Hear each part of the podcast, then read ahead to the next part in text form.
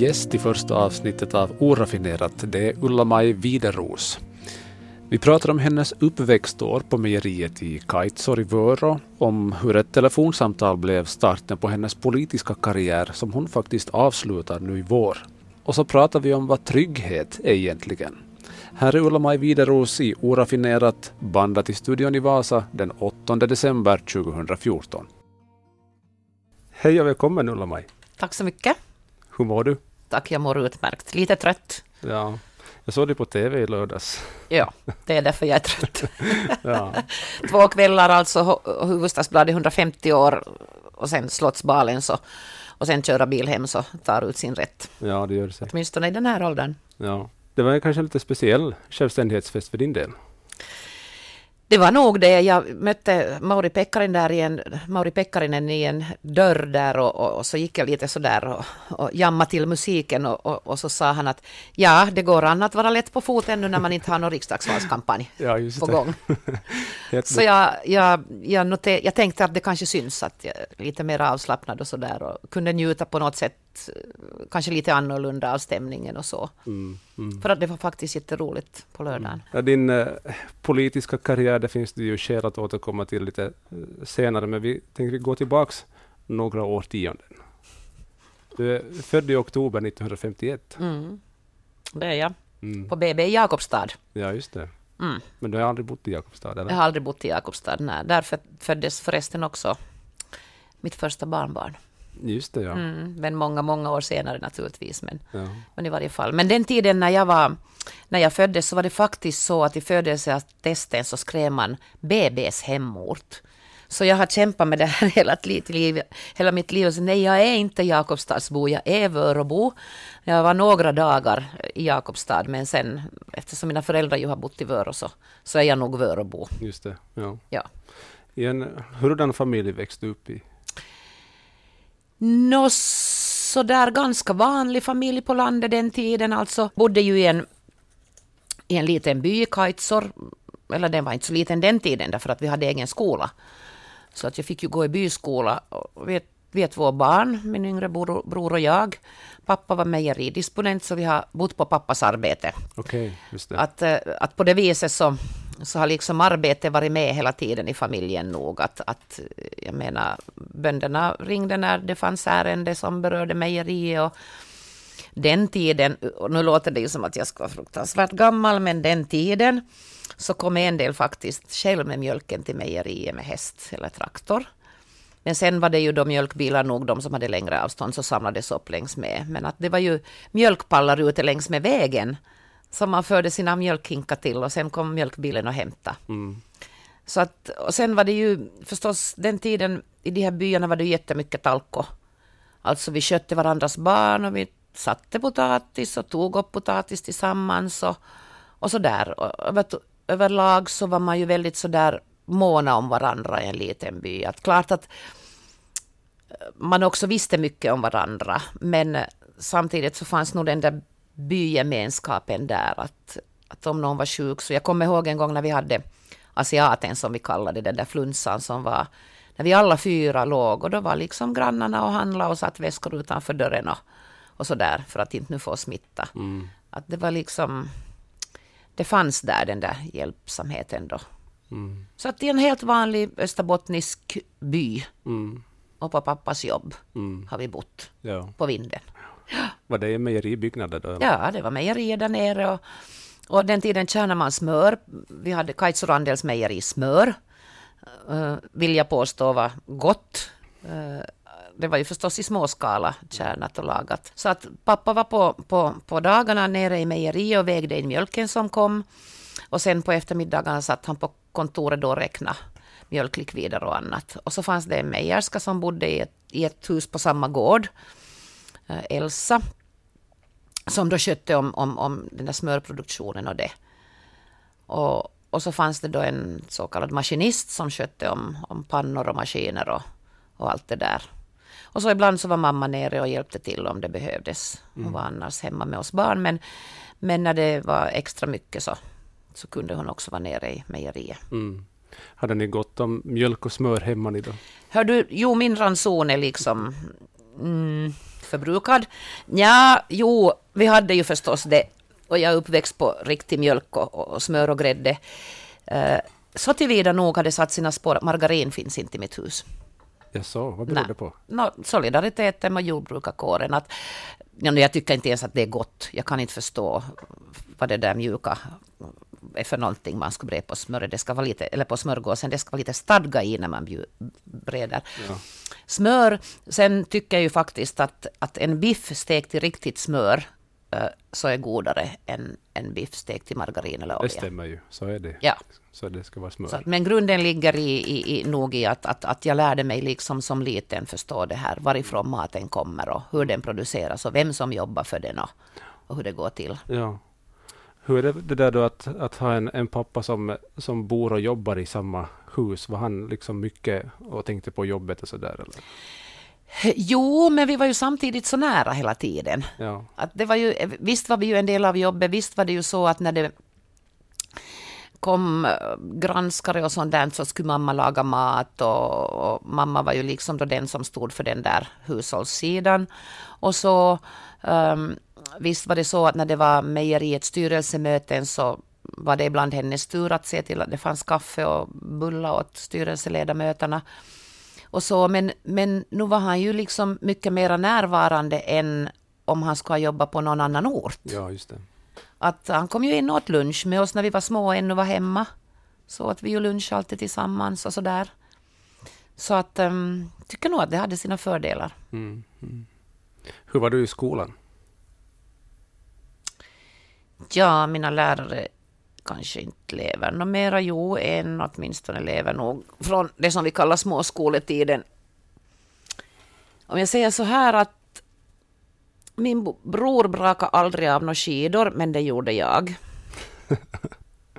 Ja. Den tiden hade vi 3 skidor nämligen och pappa lappa. Mm.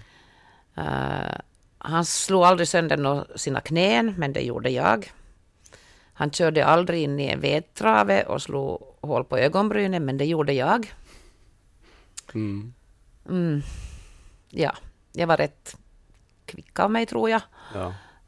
Jag var inte vårdlig, det vill jag inte säga att jag var, men jag var nog ganska nyfiken av mig på livet. Mamma brukar berätta att när mejeriet där i Kaitsor var liksom riktigt på vägkanten, så vi bodde ju på vägkanten och vi hade 2 butiker i byn den tiden. Ja, just det. Och det där, och då brukade jag sitta när jag var liten på vägkanten och intervjua människorna som gick förbi vart de ska och vad de ska dit och göra och när de kommer tillbaka och sådär. Kanske vad de har handlat och sånt. Ja. Mm. Ja, där finns det nog en nyfikenhet. Ja, rätt livlig tror jag att jag har varit nog. Men inte heller dumdrist. Jag kommer nog ihåg när jag ville hoppa backe, när pojkarna hoppade backe, så varför skulle inte jag få hoppa backe? Men inte höll ju skidorna för mina krumbukter då inte. Nej, just det. För jag kunde ju inte tekniken som pojkarna kunde. Mm. Jag skrev alltså inte studenten. Vi gick på samma klass, min bror och jag, vi är så nära varandra i ålder. Och det var väl tanken att vi skulle skriva studenten samtidigt, men jag hoppade av samskolan. Just det. Då, jag har ju reparerat det senare, men, men jag hade ett enormt starkt behov av att få börja arbeta. Just det. Och jag var så här med dagens uttryck så skulle jag säga att jag var skoltrött helt enkelt. Men hade så pass mycket lyssnat på mina föräldrar i varje fall att ett yrke ska man ha. Ja. Och då ville jag till handelsläroverket och det tyckte förstås mina föräldrar kanske inte om och inte lärarna heller i skolan. Men sen när jag hade bestämt mig och väl kom in dit så då hade jag nog mammas och pappas stöd. Finns det någon tydlig händelse eller kommer du ihåg vid vilken tidpunkt du blev just intresserad av samhället? Ville aktivera dig i samhällsfrågor? Inte just då när det hände var jag medveten om det, men om jag tittar själv i backspegeln så tror jag att det finns några sådana här saker. Det som jag definitivt inte förstod själv var när jag engagerade mig i Hellnäsnejdens ungdomsförening. Då var jag bara 15, 16, 17 år. Men det var ju så att vi hade ju den där ungdomsföreningslokalen och vi hade ingenting annat. Och där var vi och spelade schack och kort och teater. Och den skulle värmas upp redan på fredag och vi skulle vara där på lördag. Det var vedeldning och det var utevässa och så här. Så att där kom det som jag senare har på något sätt förklara för mig själv att det där med att det är ingen annan som gör åt dig, det är bara att göra själv. Som vi ungdomar då gjorde, det var det någon som kom dit och värmde upp åt oss, utan vi gjorde själv. Vi cyklade dit och det där och sen fanns det tillgång till någon bil, så var det någon som förde oss om det var kallt och sådär. Mm. Så det vet jag att ha påverkat, fast jag inte förstod det då. Mm. Och det andra som definitivt har gjort var när jag, efter att jag hade gått till handelsläroverket, jobbade på Vörå Sparbank, och så ringde Håkan Nordman, som då var ordförande för Svensk Ungdom i Österbotten, och erbjöd ett jobb på Svensk Ungdomskansli. Och då diskuterade jag med min pappa, då var jag ju 20 plus och hade alltså ett ordinarie arbete på Vörå Sparbank som nog var eftertraktat den tiden. Och pappa tyckte att du skulle ändå kunna vänta något år innan du flyger ut ur boet i Vörå. Och jag bodde nog inte hemma, men i varje fall hemskt nära mina föräldrar. Så att jag hade egentligen bestämt mig då att det får vara att jag ska ändå jobba lite här. Men när Håkan Nordman ringde då med en vecka, så innan vi var färdiga med vårt samtal så hade jag tackat ja. Mm. Mm. Så då sa jag upp mig på Vörå Sparbank och så flyttade jag till Vasa. Och jag jobbade med politik, Svensk Ungdom. Och då var jag ju såld. No, just det. Jo, det var nog klart då. Ja, ja. Men vad det skulle bli av mig hade jag ju inte klart. Bara att liksom den där politiken var intressant, förstår jag ju. Men inte skulle någon ha sagt åt mig då att jag skulle bli riksdagsledamot och minister, så skulle jag ju skratta gott åt det. Att komma igen. Mm. Ja, du sa att du blev såld. Var det någon typ av frågor då som du kände att du ville värna om då? No, det var ju på det viset förstås att det där samhället var ju inte... Nu talar vi om tidigt 70-tal. Ja. Att det fanns ju så hemskt mycket som var ogjort. Och jag kommer ihåg alltså SU-kongressen där vi stred för kommunal dagvård. Kan du föreställa dig det idag, 2014, att man skulle måste strida för att utveckla den kommunala dagvården? Mm. Det stred vi för i början på 70-talet, och det fanns olika åsikter mellan killar och tjejer. Ja. Det fanns killar som då sa faktiskt att inte ska det vara någon kommunal dag för visst är ju mammorna hemma och sköter barn. Ja. Det fanns sådana frågor. Vi skrev väldigt mycket ideologiska program i Svensk Ungdom den tiden. Alltså det var riktigt så här att det var en kamp om vad vi skulle tycka. Mm. Vi tog jättemycket intryck från Sverige. Centerns ungdomsförbund var det stora liksom föredöme för oss på något sätt, för de var så himla aktiva då. Mm. Och så där. Och så att nu var det liksom det där att jag tror att vi som var unga då i politiken såg att det finns så mycket att göra. Ja. Att det är så mycket som är öppet och ofärdigt, och det var som nu finns det ju mycket att göra nu, och inte menar jag det, men du ska ju tänka ändå att det har gått ett antal år sedan början på 70-talet, och det har hänt mycket. Ja. Att nu fick man liksom vara med och bygga. Mm. På riktigt var det ju. Mm. Sen så var det ju förstås en kamp alltid att få liksom plats som ung människa och ung politiker. Att där var vi ju ett gäng som höll faktiskt ihop ordentligt och bestämde oss bara för att nu ska vi bara framåt. Mm. SFPs partidagar var, alltså jag kommer ihåg när Per Stenbäck var ordförande, han dunkade klubban i talarstolen eller i bordet och sa nu räcker det.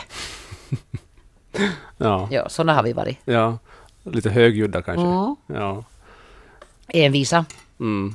Men det är väl drev till omröstningar, frågor som kanske inte var så populära och sådär. Just det. Ja. Lyssnar man på er då? I samhället då? Både och.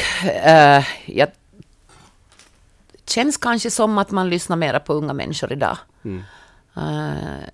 Säkert är det så att den här internet och allt det här har gjort sitt till att allt är så tillgängligt, och det är lättare att vara aktiv, det är lättare att få ut sin åsikt på något sätt och sådär. Då på 70-talet så var det ju att du skulle ju fara dit där människorna var. Ja. Du måste se till att träffa dem face to face, och sitta med dem och diskutera, så att få ut sitt budskap var inte alldeles lätt. Mm. Vi var ganska duktiga på att skriva insändare. Mm. För vi såg liksom att det var en möjlighet att se svart på vitt att här står vi för en åsikt. Mm. Så det utvecklar vi ganska mycket. Vi satt i grupper och diskuterade. Du skriver det och jag tar den här biten. Och ibland skrev vi gemensamma. Och den vägen försökte påverka. Mm. Mm. låter som att det fanns ett riktigt genuint intresse att som verkligen ville förändra någonting också. Ja, det fanns det. Och det var nog som, och jag tror att det hade mycket att göra med det där att vi var tvungna att träffas. Ja. Det gick inte som att sitta vid en dator och skicka ett e-post åt någon, utan att det var, och så fanns det ju inte mobiltelefoner, utan det var ju att träffas i skolan, eller så hade vi ett tidigare när jag bodde här i Vasa, så hade vi ju på Sokos café vissa dagar klockan det och det. Just det. Så visste vi att gänget är där. Ja. Och så gjorde vi upp om nästa träff. Ja. Och ibland var det ju inte så, jag menar det kunde handla om att vart far vi och dans på lördag. Mm. Okej, men i alla fall vi träffades. Ja, just det.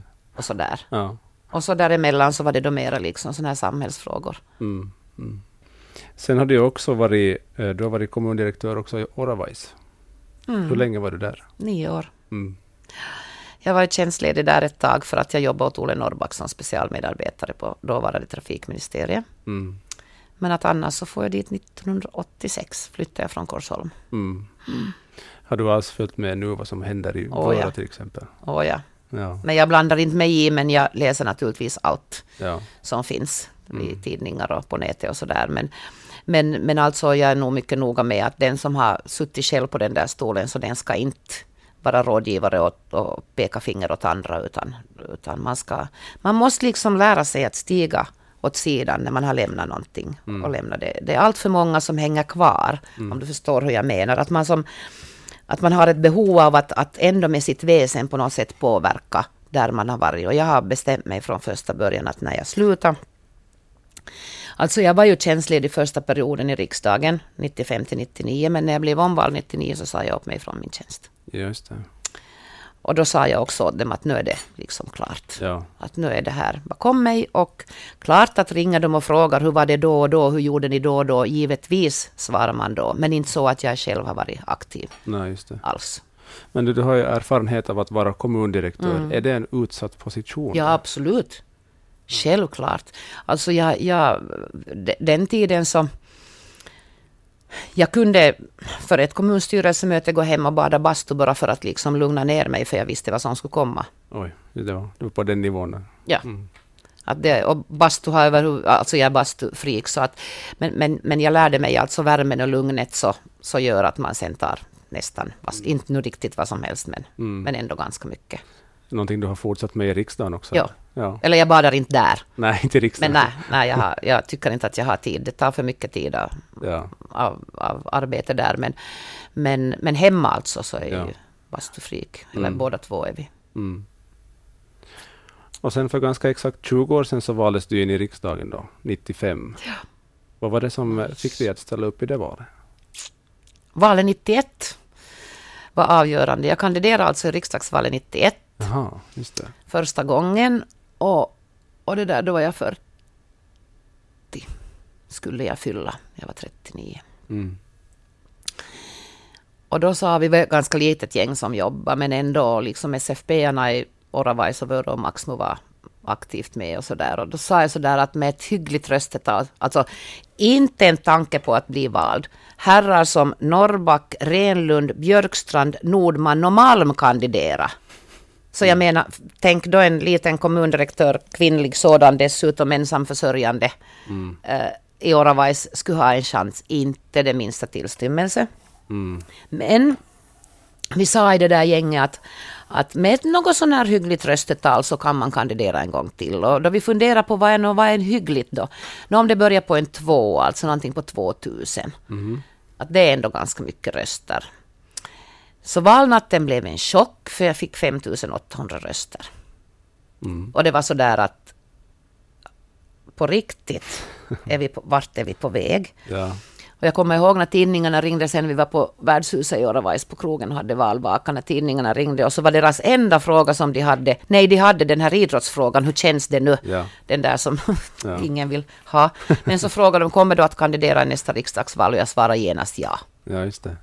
Så jag sa alltså på valnatten redan att jo, nästa riksdagsval. Mm. Och då blev jag vald 95. Ja, jag tänkte på det där att 20 år har du varit i riksdagen då. Att det här livet som riksdagsledamot då. Så du har ju väskan packad nu också. Att är det så här de senaste 20 åren har varit? Det är så.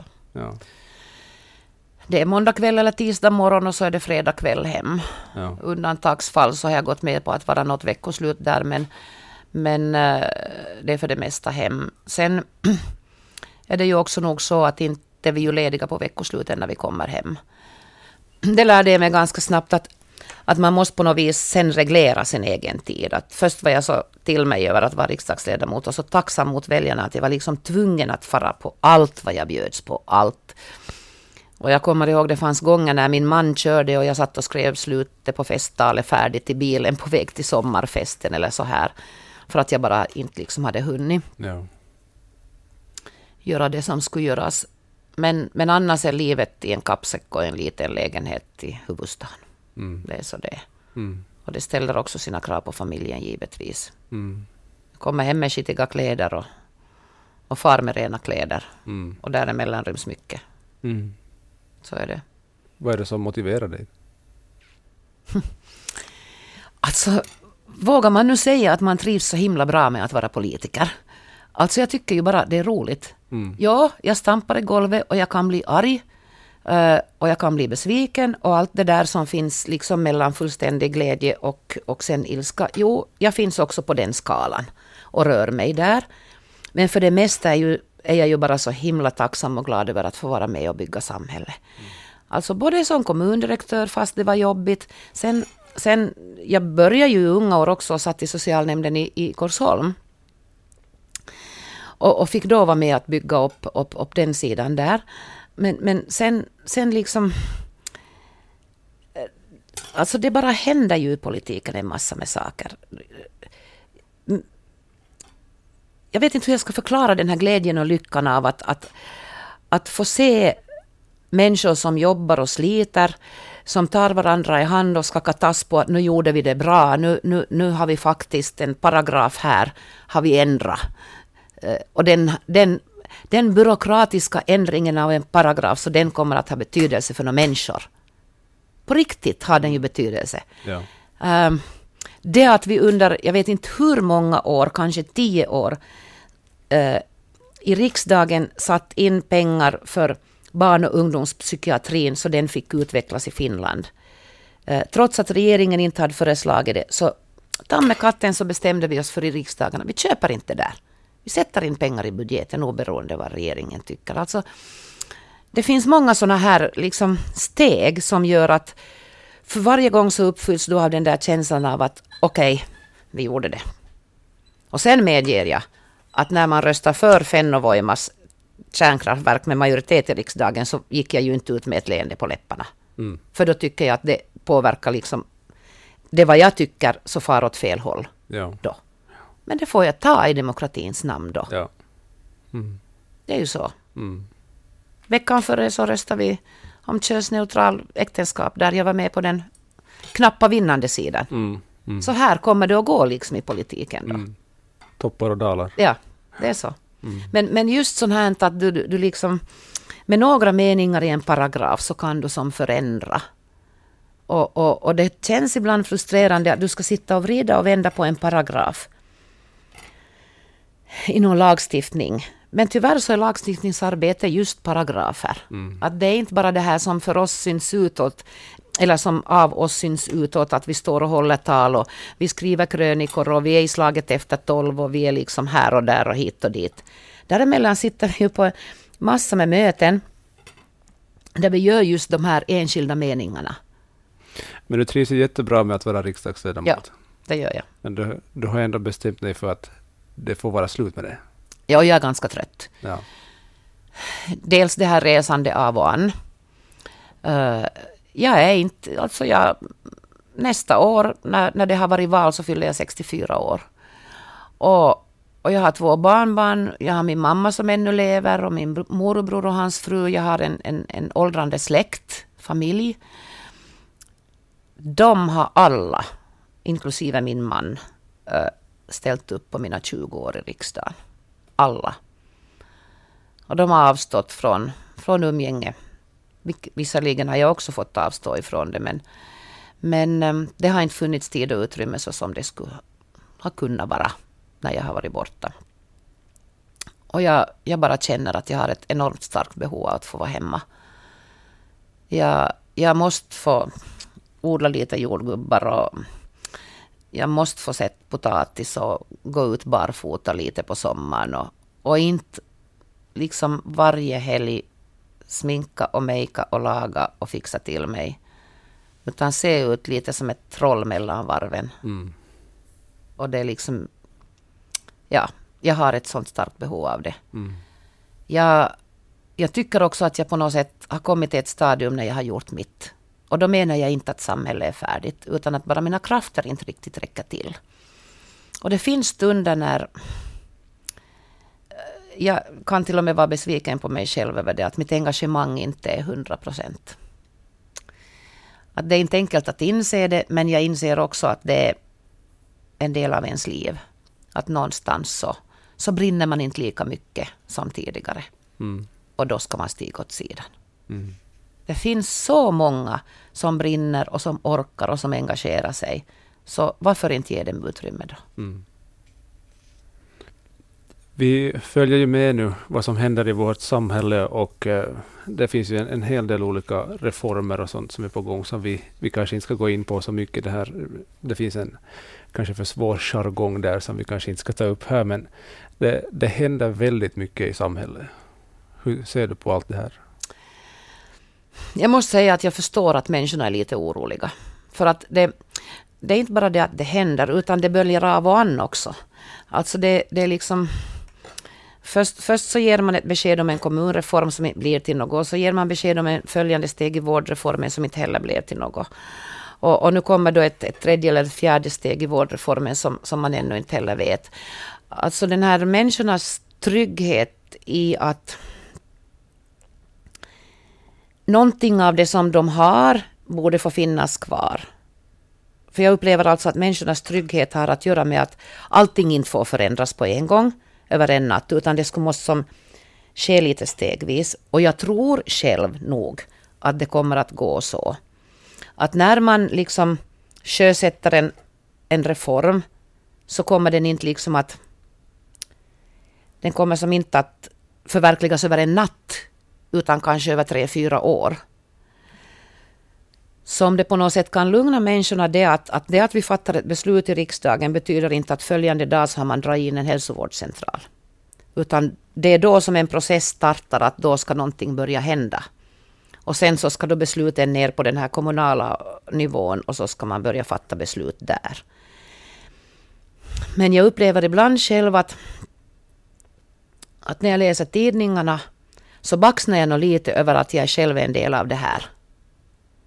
Att jaha, är det så här det ser ut när jag läser tidningen? Det som jag alltså har suttit på ett möte och fattat beslut om.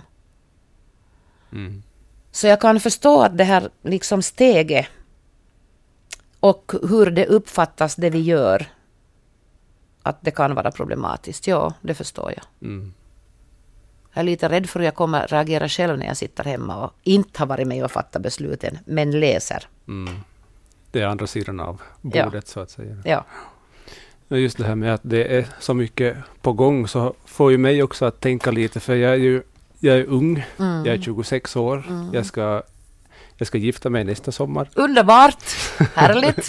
Lycka till! Tack!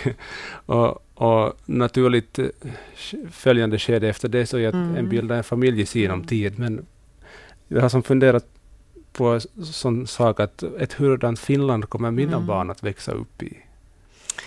Vet du vad? Mitt barnbarn Miranda föddes förra fredagen 13.36. Ja.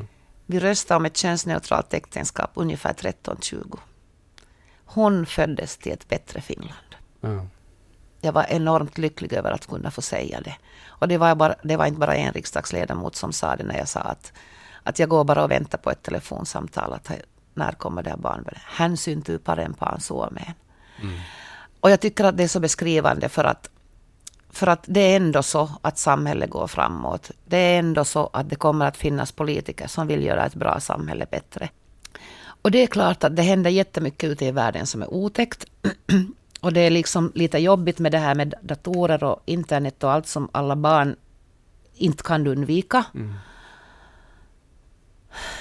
Och det finns mycket hotbilder i vårt samhälle. Men Men jag vågar ändå påstå att ett av världens bästa länder lever vi. Ett sånt land som kan bli bättre, jo. Men se dig omkring, titta på barnomsorgen, på dagisarna, på skolorna, på hela studievärlden, där våra barn ska växa upp, i mitt fall mina barnbarn ska växa upp. Vilka möjligheter de egentligen har när jag tittar på Hanna som nu är 10 och närmar sig tonåren så småningom, som sparkar fotboll, som rider. Det finns ett utbud som gör att varje barn har en möjlighet att hitta sin egen väg på något sätt. Mm. Sen är det naturligtvis så att det största ansvaret finns hur du än vrider och vänder på det hos mamma och pappa. Mm. Att man kan inte... Alltså vi ska bygga ett superbra samhälle. Men hur bra vi än bygger det, fast det skulle vara världens bästa, så är det mamma och pappa, mor och farföräldrar och den där tryggheten som finns i de där närmaste människorna där omkring. Det är helt avgörande för barnets framtid. Känner du att du alltid har kunnat göra det du har velat göra i ditt liv? Mycket långt. Mycket långt måste jag säga. Stor frihet från mina föräldrar och mycket stöd när jag väl har fattat mina beslut. Också resonemang när det där jag har tvekat och så här. Inte har det alla gånger varit lätt, men jag har nog landat sen på det som jag tycker har varit rätt. Även om jag har varit osäker och tvivla mellan varven. Den är hemskt jobbig, den där osäkerheten. Alltså den är så fruktansvärt jobbig att man inte... Det är svårt att förklara det. Den följer ju en också i det vuxna livet nog. Mm. Att, jag kommer ihåg när jag kom till riksdagen 95 så var jag jätterädd att tala finska. Mm. Jag tyckte att alla var sådana experter i utskotten där jag satt att hur i fridens namn ska jag kunna säga något. Jag fick hjälp av kulturutskottets ordförande Alla Harjado från Seinäjoki som en gång på utskottsmöte gav mig ordet utan att jag hade bett om ordet. Ja, just det. Och då hon hade sett alltså vad som höll på att hända. Ja. Och då var jag ju tvungen att säga något. Jag bläddrade hastigt fram liksom en lagen vi diskuterade och sakunnigutlåtandena och så ställde jag någon fråga. Vet inte om den var viktig eller oviktig, men jag ställde en fråga på finska i varje fall. Och då hade jag gått över tröskeln. Mm. Då var det inga problem följande möte att ställa frågor på finska. Mm. Och det tog ganska snabbt sen så var det rutin. Mm. Hon hade sett vad hon borde göra som ordförande. Mm. Mm. Jag tycker att du har gjort en ganska stor resa du har gjort. Du har börjat i den lokala föreningen från att vara aktiv där och sen kommundirektör, riksdagsledamot och också minister. Ja, så är det. Jag är nöjd. Ja. Jag har jobbat på Vasabåtarna och jag har varit timlärare i Korsholms skolor. Jag har sålt hus. Ja. Jag var hemmamamma i 3 år med Tom i tiderna. Mm. Och så där. Så mitt liv har nog varit hemskt rikt. Ja. Ja. Det tycker jag nog. Jag känner så hemskt mycket människor och det är jag så tacksam för. Jag kommer ihåg att när det var den här tsunamiolyckan så var jag minister och då var det sagt att när de här omkomna kommer hem till Finland så ska det finnas en minister på plats på flygfältet i Vanda varje gång någon kommer tillsammans med kyrkans människor.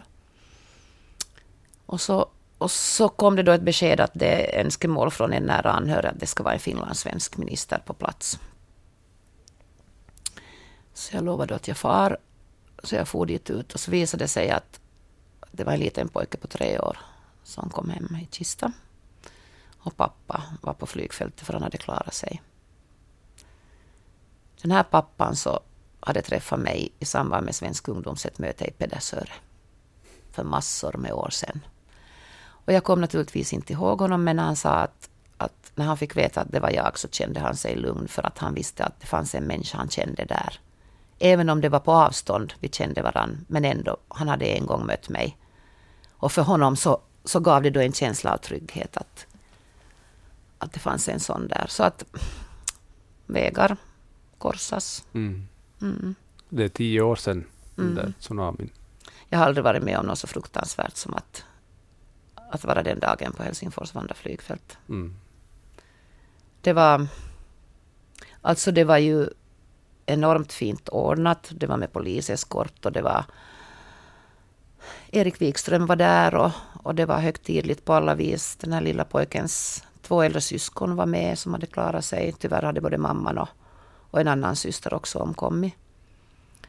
Men att se liksom det fruktansvärt tragiska i att naturen hade gjort det här mot människan. Så jag tror att det är det som har etsat sig mest i minne från, jag menar politiken har sina sidor här och man strider och man har konflikter och man lyckas. Men att se det mänskliga i det där så var nog, går aldrig ur. Mm. Inte heller träffen med anhöriga till en liten pojke som kom hem ensam utan föräldrar och syskon. Alla hade omkommit. Och hans anhöriga var att träffa mig i riksdagen för att han hade det som det ju fruktansvärda hände, det vill säga när han då ärvde sina föräldrar så åkte han ju på en skattesmäll, en liten pojke. Och då bestämde jag att det där går ändå inte för sig i Finland. Vi hade ganska många minderåriga barn som kom hem utan föräldrar. Så då gjorde vi upp med Skatteverket att det finns en paragraf i skattelagstiftningen som gör att på ansökan så kan man helt eller delvis befrias. Så vi använde den här paragrafen på de här barnen. Mm. Så de fick ändå en lite bättre start än de annars skulle ha fått. Mm. Lärde du dig någonting av allt det där som hände då?